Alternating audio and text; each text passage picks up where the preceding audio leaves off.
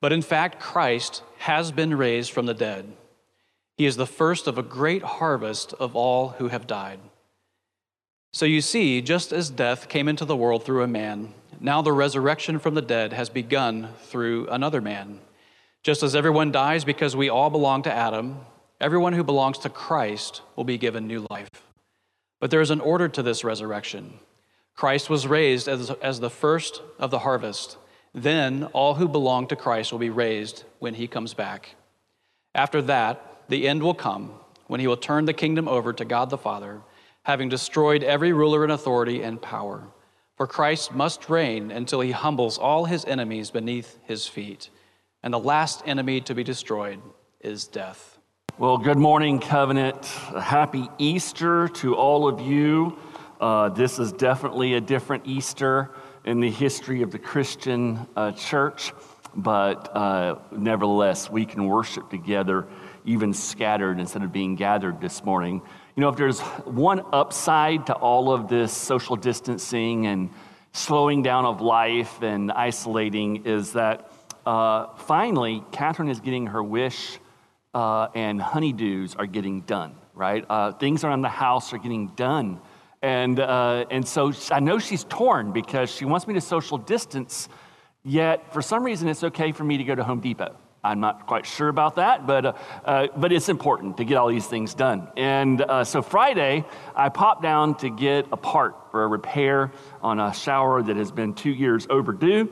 And uh, as I got up to the, the Home Depot doors, I was greeted by a lady who I have to give her props for her enthusiasm and her kindness and her smile and her joy in the midst of a very difficult time. And so she greets me with a big hello, and of course, I appreciate it. But what I couldn't help but focus on was the big floppy Easter ears. She had the biggest Easter ears I think I've ever seen on someone's head as she welcomed me to Home Depot. And I appreciated all of the enthusiasm, but for some reason, I couldn't get past the idea when I saw that of, in some ways, how this weekend has been a little bit hijacked um, by our culture. You know, um, recently, back in 2018, a survey was done that uh, told us different things about where we are in the United States when it comes to Easter. 84% of Americans observe Easter, but what you'll find is that about 55 to 60% of the Americans, the top three things revolve around candy and egg hunts and painting eggs and things like this. So the, the rabbit egg thing has really uh, taken over the meaning. About half of, the, of Americans uh, go to church and have a, at least some semblance of a, of a spiritual emphasis on Easter. Uh, some of the other things that you realize is the importance of Easter and, and what is most important on that day. Uh, thankfully, uh, the spiritual aspect is still at least in the top, you know, two. Uh, 36% of Americans say that the religious meaning is what's most important about Easter. But 47% say the most important thing is that it gives you an opportunity to get together with family. And then uh, one of the other aspects of Easter is the money. With 74% of us will buy something, we'll spend at least $15 on gifts and, and you know that most of that's going for those little Cadbury eggs, right? The chocolate eggs. Absolutely. They are delicious. I don't blame people for buying them. Um, you know, the, this survey kind of tracks with many other surveys that have been going on for the last 20 years. The Harris organization, the Barna organization, Gallup, they do different surveys. Um, uh, for example, one of those surveys indicates that 40% of Americans uh, do not believe that the resurrection of Jesus Christ actually took place. Uh, sadly, Barna, who tends to survey also Christian organizations, Christian people and churches, finds that 30% of born again Christians agree with this. And a born again Christian is somebody who is identified as having turned to Jesus in faith, repenting of their sins, and trusting in Him for salvation and for eternity in heaven. 30% of self identified born again Christians do not believe that a resurrection actually took place, that it was a historical event. And that blows my mind in one hand, but on the other hand, it doesn't because, uh, you know, people in the church are going to believe what, tend to believe what they are taught and what their pastors teach and preach. And over the last 20 years, the trend within the clergy of Protestant churches is alarming. uh, across the denominations, Protestant denominations in America and in the UK, uh, you will find, depending on the do- denomination, one third to two thirds of the clergy believe that the resurrection is just a myth or a fable. And so there's an old adage that when there is mist in the pulpit, there's fog in the pews. It has never been truer than on this matter right here. And so unfortunately, Christians are being deceived by the very people who are supposed to be bringing them the Word of God. So just to, to, so that I don't want any you know confusion, I don't want any mushiness coming from our stage uh, this morning and from this pulpit, so that there's no question as to where we stand as a church and as what the scriptures actually teach. I want to state it very plainly from the outset this morning. The resurrection of Christ is so fundamental to Christianity that to deny it is to reject our faith. Let me say it again. The resurrection of Christ is so fundamental. This is a fundamental of our faith. It's so fundamental to Christianity that to deny it is to actually reject our faith. And our text this morning is one of many such texts and passages of Scripture that teach us this truth. Now, we're picking up in the middle of, of chapter 15, and so let me set some context.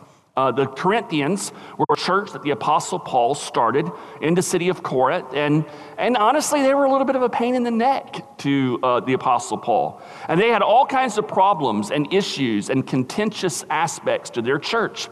And they were asking many questions of him. And, and in 1 Corinthians, he's essentially answering many of these questions and the issues that they have. In chapter 15, he takes on their questions about the resurrection. Not only Jesus' resurrection, but their own resurrection. You see, the, the Greeks and the Romans of that era, uh, they, would, they were very skeptical. Uh, they just did not believe in a physical bodily resurrection after death. It was foreign to their cultures and to their philosophical systems.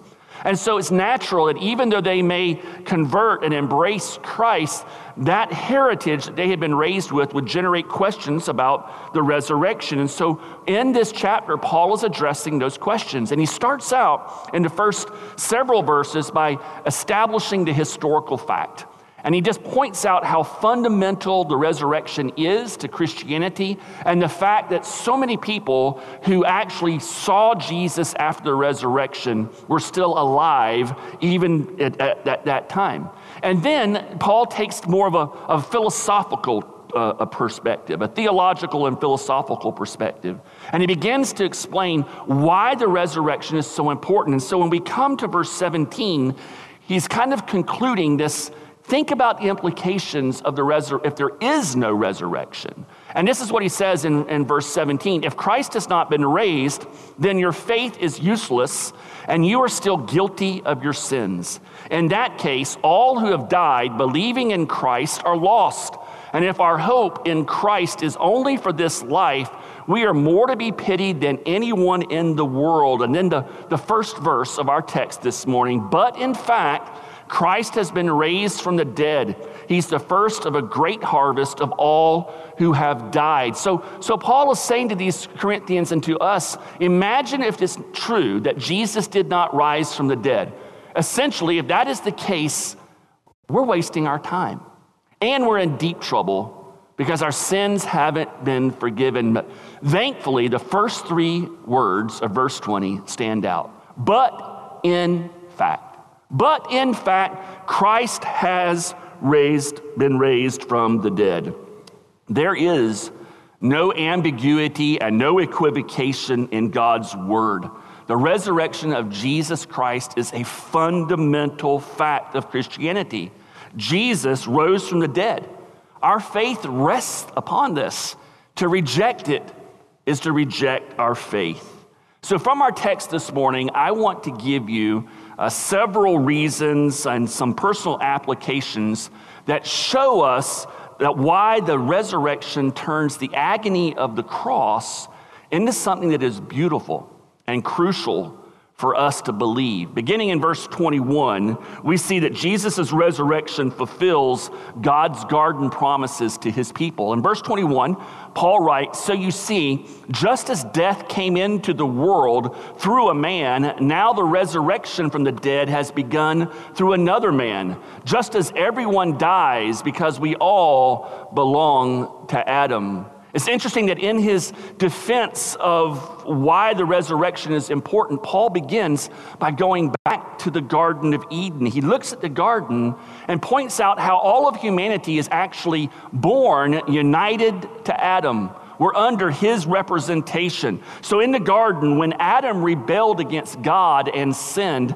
it's the same as if we rebelled against God and sinned. In Romans chapter 5, verse 12, the scriptures teach us that just as sin came into the world through one man and death through sin, so death spread to all men because all men have sinned. So when we consider the fact that Adam sinned, and that sin and corruption that was introduced into humanity and into creation, and you look at the scope of it, the, the radical, absolute nature of it, we can begin to understand why we see the things that we see in our world today. The reason we have pandemics and disease and death is due to the consequences of humanity's rebellion against God. The reason we have wars and crimes and genocides and and even interpersonal relationships and in our families and our, our friendships and marriages, this is all due to our initial rebellion in the Garden of Eden. God, uh, as a result, when you look at John, Genesis chapter 3, the consequences of humanity's sin brought about uh, curses from God. And as a result of those curses, we realize that we are not a people who are sin sick in need of medicine in need of therapy and you know mindfulness uh, training. We are sin dead, the scriptures teach us. We're in need of resurrection. In the garden, when God announced those consequences upon humanity, and we see those in our world today, He also gave us hope. In the middle of the, the cursings that He puts upon the world and upon, for example, Satan, uh, as a result of what he did, God announces the good news of the gospel. He tells us in Genesis chapter 3 that there would come one who would remedy all of this, who would address this sin, this death, and this corruption that's the result of our fall. In Genesis chapter 3, verse 15, we read God saying, I will put enmity, and he's speaking to Satan here, I will put enmity, antagonism, hostility, war between you and the woman between your offspring and her offspring. And here's the important thing the offspring, he shall bruise your head, and you shall bruise his heel. Who's he speaking of? What's he speaking of here? Fundamental to our faith, right, is our need to be rescued from our sin and from the results of our rebellion against God and what's happened within creation. This one who God promises will come and who will crush Satan's head, who will be bruised by Satan and hurt by Satan, but will crush and destroy him. Who is that one? That is Jesus. And the resurrection of Christ is the fulfillment of this promise that God initially makes in the, in the garden that one day someone would come and redeem his people. So Jesus' resurrection fulfills God's garden promises. It also guarantees our future resurrection. Jesus' resurrection guarantees our resurrection. Look at verse 22 again. Just as everyone dies because we all belong to Adam, everyone who belongs to Christ will be given new life. But there's an order to this resurrection. Christ was raised as the first of the harvest. Then all who belong to Christ will be raised when he comes back. Over the last several months, as we've been looking at the book of Romans systematically from chapter 1 and, and now we finish up through chapter 11, uh, we have seen numerous times a theme arise within the book of Romans. It's the, the union of Christians with Christ, the union of the believers. And we saw this in chapter 5, we saw it in chapter 6, chapter 8, chapter 9, and a reference to it maybe even in chapter 11. And right now, Paul does the same thing here in 1 Corinthians. Again, he brings up this very important truth that we are united, every one of us right now, we either belong to Adam or we belong to Christ. We're either united to Adam with his sin and death, or we are united to Christ and his death and his resurrection life. In Romans chapter 5, we read it like this Therefore, as one trespass led to condemnation for all men, so one act of righteousness leads to justification and life for all men. For as by the one man's disobedience the many were made sinners, so by the one man's obedience the many will be made righteous. In our Good Friday service, Pastor Jonathan uh, took the time to speak of Jesus' death on the cross and how his substitutionary atonement is so important to all of us. That, that word substitutionary is important. That on the cross, Jesus, he took our place, he took our punishment, he took our death that we deserve. The, the wrath of God that was poured out on our sin was poured out on him instead. God made him who knew no sin to become sin for us so that we might become the righteousness of God. Salvation, therefore, is ours. When we trust in him and we claim by faith his life to be our life, when we claim by faith his death to be our death. And so, the important question for all of us to answer this morning is simply this Who do I belong to? Who am I united to? Who represents me this morning? Is it Adam or is it Jesus? Are you united to Adam or are you united to Christ? If this morning you're in charge of your life, you're living your life for your desires and for your wants, if you are the standard for what is right and wrong, and essentially you are the God, the Lord of your life, you're united to Adam. If you've never turned from your sins and have trusted in Christ for salvation, you're united to Adam. You belong to Adam. And the consequences of those curses on the garden in the garden reside upon you this morning. But there is an alternative. Christ came. He took our place. You can belong to him this morning. You can turn from your sin and you can admit that you're a sinner in need of a Savior and trust in him. In the same way that we're united to Jesus' life and his death, we're also unite, we can be united to his resurrection. In verse 23, there's an order to this resurrection. Christ was raised as the first of the harvest. Then all who belong to Christ will be raised when he comes back. There's a, there's a gospel logic here, right? Uh, we are in Christ. That's the first premise. Second premise Christ rose from the dead. The conclusion, therefore, we will be resurrected. His past resurrection is the guarantee of our future resurrection at his second coming. And why is this going to take place? It's all for the worship and the glory of God. You know, in, in, in Ephesians, Paul comes back to this idea of being united to Christ. It's in Romans, it's in Galatians, Corinthians, Ephesians, Colossians. Uh, virtually every one of Paul's epistles, in one way or another, will bring this idea up. In Ephesians chapter 2, Paul starts out by telling us how we are united to Adam. We're children of disobedience. We're dead in our sins. This is the natural state in which all of us are born. It doesn't mean that every one of us will be as wicked and evil and horrible as a person could possibly be. And it doesn't mean that we won't be able to do things that are good for our society and helpful to our nation. But what it does mean is that at the core of our being, we rebel against God, and everything that we do is for our own ends, not for the glory of God. And so Ephesians 2 opens up with this indictment that we are dead in our sins and that we are actually followers of our enemy living in darkness. And in verse 5, Paul says, But God, in his grace, saves us.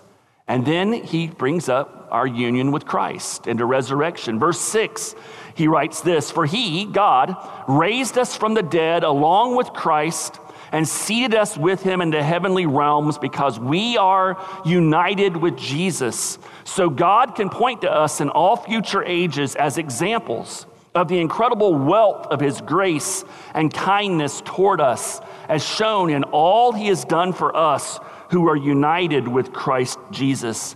Isn't it interesting the way Paul puts this? Christ Jesus' resurrection is so certain that our resurrection is certain. In the eyes of God, it's as if when He raised Jesus, He raised us at that time. We haven't experienced it yet. We'll experience it at His second coming, but in the mind of God, it is a done deal. Jesus' resurrection, it fulfills the promises God made in the garden. It guarantees our future resurrection. And thirdly, his resurrection and ascension inaugurates his present reign over everything. In verse 24, Paul writes, after that, in other words, after the second coming, when we are resurrected, when Christ come back, after our resurrection, the end will come. The end of this world, this era, this time that we live in will all be over when he will turn the kingdom over to God the Father, having destroyed every ruler and authority and power. For Christ must reign until he humbles all his enemies beneath his feet. You know, as we have been experiencing this pandemic, and you watch the news and, and you read blogs and articles, at various times, a, a writer or a talking head has raised the question, you know, where is God in all of this? You know, even Christian writers have said, you know, why is Jesus letting this happen? What is he doing? Why doesn't he stop all this from taking place? Where is he right now? The answer to that question is very simple. Jesus is exactly where he was six months ago before this pandemic started. He's sitting on the throne of the universe, reigning and ruling over his kingdom and over this world. The resurrection of Christ proves something important that his kingdom has been inaugurated, it's been started. But pandemics prove that his kingdom has not yet been consummated. Uh, we have a phrase in, in Christian studies and, and, and uh, writings that helps us to understand what we're experiencing. It's the phrase, already but not yet. I've given this to you before through the years. Four simple words already but not yet. Yeah, four words. That's what we live in right now. We live in the already, but not yet phase of God's kingdom. Christ is reigning, He has already begun His kingdom, but it has not yet been fully consummated. His kingdom is growing, it's expanding, the influence is spreading across the world, but it is not yet fully realized. As a result, right?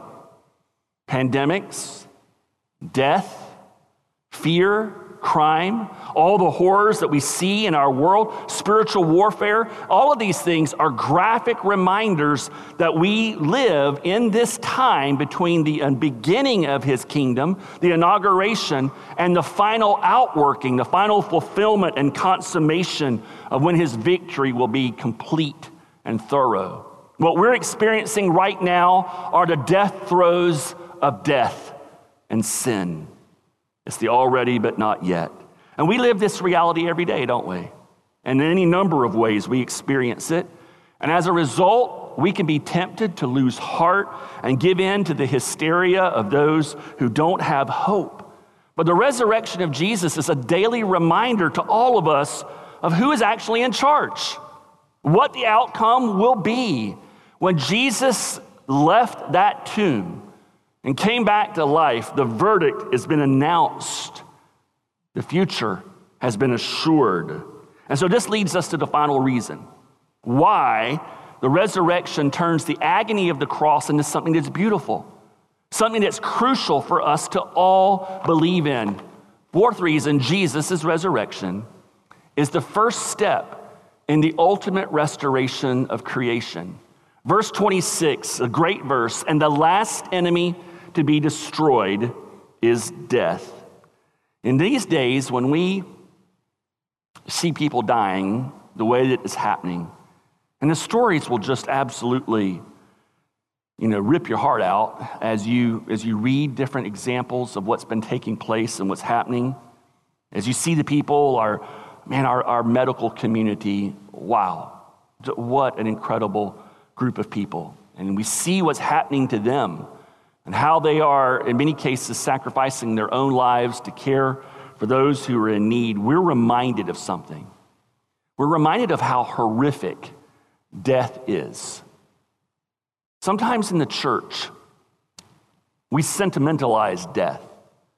Uh, we use little cliches and sayings that tend to blunt death and the ugliness of death. We'll say things like to be absent from the body is to be present from the Lord, and that, that's true. And isn't it great? She's with her Savior now. And, and that's, that is true.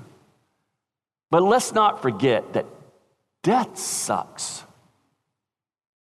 Death is horrible. Death, and every manifestation of it, it's a manifestation of sin. Death is a direct attack against God's good creation. It's horrific. Death, let me put it like this. Anytime somebody tells you, well, death is just, that's just the natural part of, no, death is not natural. It is an aberration that was introduced into creation because of sin. We should hate death. We should despise it. We should abhor it. We're comforted by the truths of the gospel that, yes, for the Christian, to be absent from the body is to be present from the Lord, but the journey to that presence and what people go through is horrific. The resurrection of Christ, excuse me, it's not COVID, it's just sinuses. Allergies are horrible right now. The resurrection of Christ announces something important. The days of sin and death are truly numbered. Their defeat, it's inevitable. The last enemy to be destroyed. Notice that word destroyed, annihilated, eradicated. It's death. Have you ever wondered why this is so important? Have you ever wondered why even our resurrection and our future physical bodily resurrection is so important? I mean, why can't we just, you know, stay in corporal spirits in heaven with God for all of eternity? Because it is true that for the Christian, when we die, uh, to be absent from our bodies, our souls, what makes us us, created in the image of God, resides with Christ and with God and our family and those that we love in the joys of heaven. And what a wonderful intermediate destiny that is for the Christian. Why can't we just stay like that? Why don't we just stay, you know, you know, I hate to, you know, I have images of you know, fluffy clouds and diapers right now on people, but in hearts, but that's not the way it is. But, you know, you get the idea. Why can't we just stay in the spirit world like that? And, and the answer is very simple. God's kingdom, Old Testament, New Testament's consistent teaching us this. God's kingdom is not just spiritual, it is spiritual and physical. And so when God restores his creation and completely recreates it and, and brings about the restoration of the universe, when Jesus does this, there will certainly be that spiritual dimension, but there also is this physical dimension.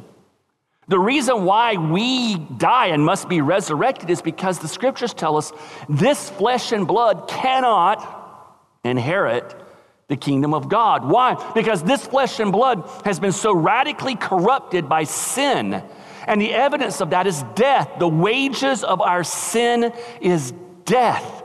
Death is horrible. It is the manifestation of sin in the human line. And this is why our physical restoration and resurrection is so important. Why Jesus' resurrection is so important. If Jesus did not rise from the dead, sin won because he experienced the penalties of sin, death, and it would continue today. But by, by being resurrected, Jesus defeats death, that ultimate consequence of sin, demonstrating to all of us that sin and death has been defeated in his life, his burial, his death, his burial, and his resurrection. And this is, that is true for Jesus. This is true for us. Without our physical resurrection, sin and death wins. We experience the curses of the garden and never the blessings and redemption of the cross as a result. It goes back to what Paul said in verse 17. If Christ has not been raised, then your faith is useless and you are still guilty of your sins. Jesus died and he rose again to redeem his people, to restore creation. This doctrine, it is fundamental to our Christian faith. And if you have not experienced this, I want to invite you this morning. Romans chapter 10 tells us how important this truth is. That you can't be a Christian without believing that Jesus is Lord, that He is God in the flesh, and that God raised Him from the dead. Romans chapter 10, verses 9 to 13. This is fundamental to our faith. To reject it is to reject Christianity. But the truth of the resurrection is more than just an eternal reality. There are benefits in our world today, and I've put three of them up on the screen for you. That the resurrection in our daily life, how does it help us? Well, it gives us comfort. During times like this of turmoil, knowing that Christ is reigning and ruling, and that ultimately pandemics and diseases and death do not have the final word upon us and upon those that we love, it brings comfort. It gives boldness to be on mission for Christ and hope for a better future. The Apostle Paul, who, who wrote all of these uh, things about the resurrection in 1 Corinthians, he writes another letter to the Corinthians, 2 Corinthians, or as President Trump calls it, 2 Corinthians. Um, in 2 Corinthians, uh, it's a very personal letter because Paul was always being attacked by the Corinthian church. They, they, just didn't seem to respect him too much because he wasn't physically impressive and a great orator and all of the things that the Greek society respected and held to high esteem. He would not have had very many followers on his Instagram, in other words, if it had been in, back in that day and age, according to the Greeks. And so, uh, in, in face of their personal attacks and their insults and things that took place, the Apostle Paul, who arguably is the greatest Christian who ever lived, right? You know, maybe Peter. I mean, I mean, you're getting right. I mean, they're, they're not maybe one and two, okay? Uh, but, but Paul in Second Corinthians gives us this incredible insight as to who he is. And it's interesting to see how at one of the climactic parts of 2 Corinthians, he brings this out in Second Corinthians chapter 4. And so I want to close this morning by reading these verses and hopefully showing you that for the Apostle Paul, the resurrection gave him comfort during the times of turmoil that he experienced, that it emboldened him to be on mission for Christ, and it provided him hope for a better future. We read in verse 8 of 2 Corinthians chapter 4 We are pressed on every side by troubles, but not crushed and broken. We are perplexed because we don't know why things happen as they do, but we don't give up and quit. Do you, do you see how the, he's being comforted by the gospel? We are hunted down, but God never abandons us. We get knocked down, but we get up again and keep going. And he talks about all the ways that he experiences and the persecutions, the stonings, the starvation, the, the, the imprisonments, all of the, the deprivations and hardships of life that he experienced being a Christian, proclaiming the gospel. And then he turns to how the resurrection gives him boldness. And in verse 13, we boldly say what we believe, trusting God to take care for us, just as the psalm writer did when he said, I believe and therefore I speak we know that the same God who brought the Lord Jesus back from death will also bring us back to life again with Jesus and present us to him along with you. In other words, why would we be afraid, Christian? To boldly proclaim the good news of Jesus Christ. What is the worst thing anybody can ever do to us? What's the worst thing? The resurrection addresses it.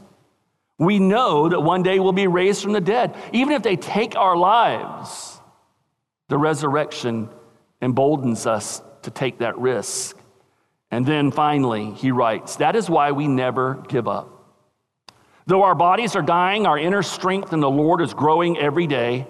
These troubles and sufferings of ours are, after all, quite small, and they won't last very long. It's a timely message for us in the days that we live. Yet this short time of distress will result in God's richest blessings upon us forever and ever.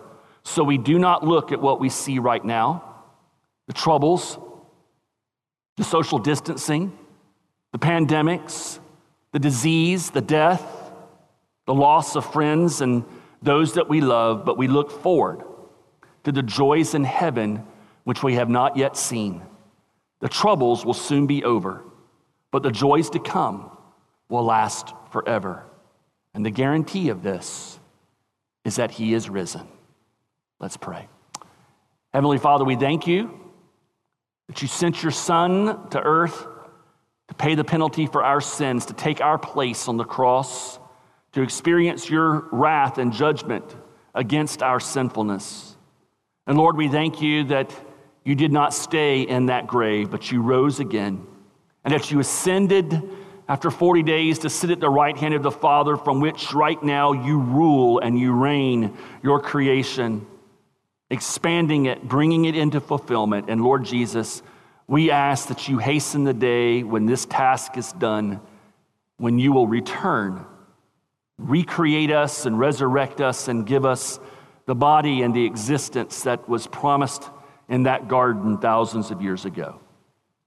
For those who do not know you, Lord Jesus, who hear my voice even this morning, who perhaps have continued to worship self who have entertained thoughts of who you are and wondered maybe if they should take seriously the, the words of Scripture, the, the message of the pastor, would even now this morning you give them an inner conviction that there is nothing more important in their life no job, no career, no person, child, family member, experience, reputation, nothing is more important than them answering the question of who they belong to and the answer being you, Lord Jesus. And so, for everyone who this morning belongs to Adam, may you open their eyes and give them a heart that loves you, Jesus, so that they may belong to you. In your name, I pray these things for their good and for the glory of your name. Amen.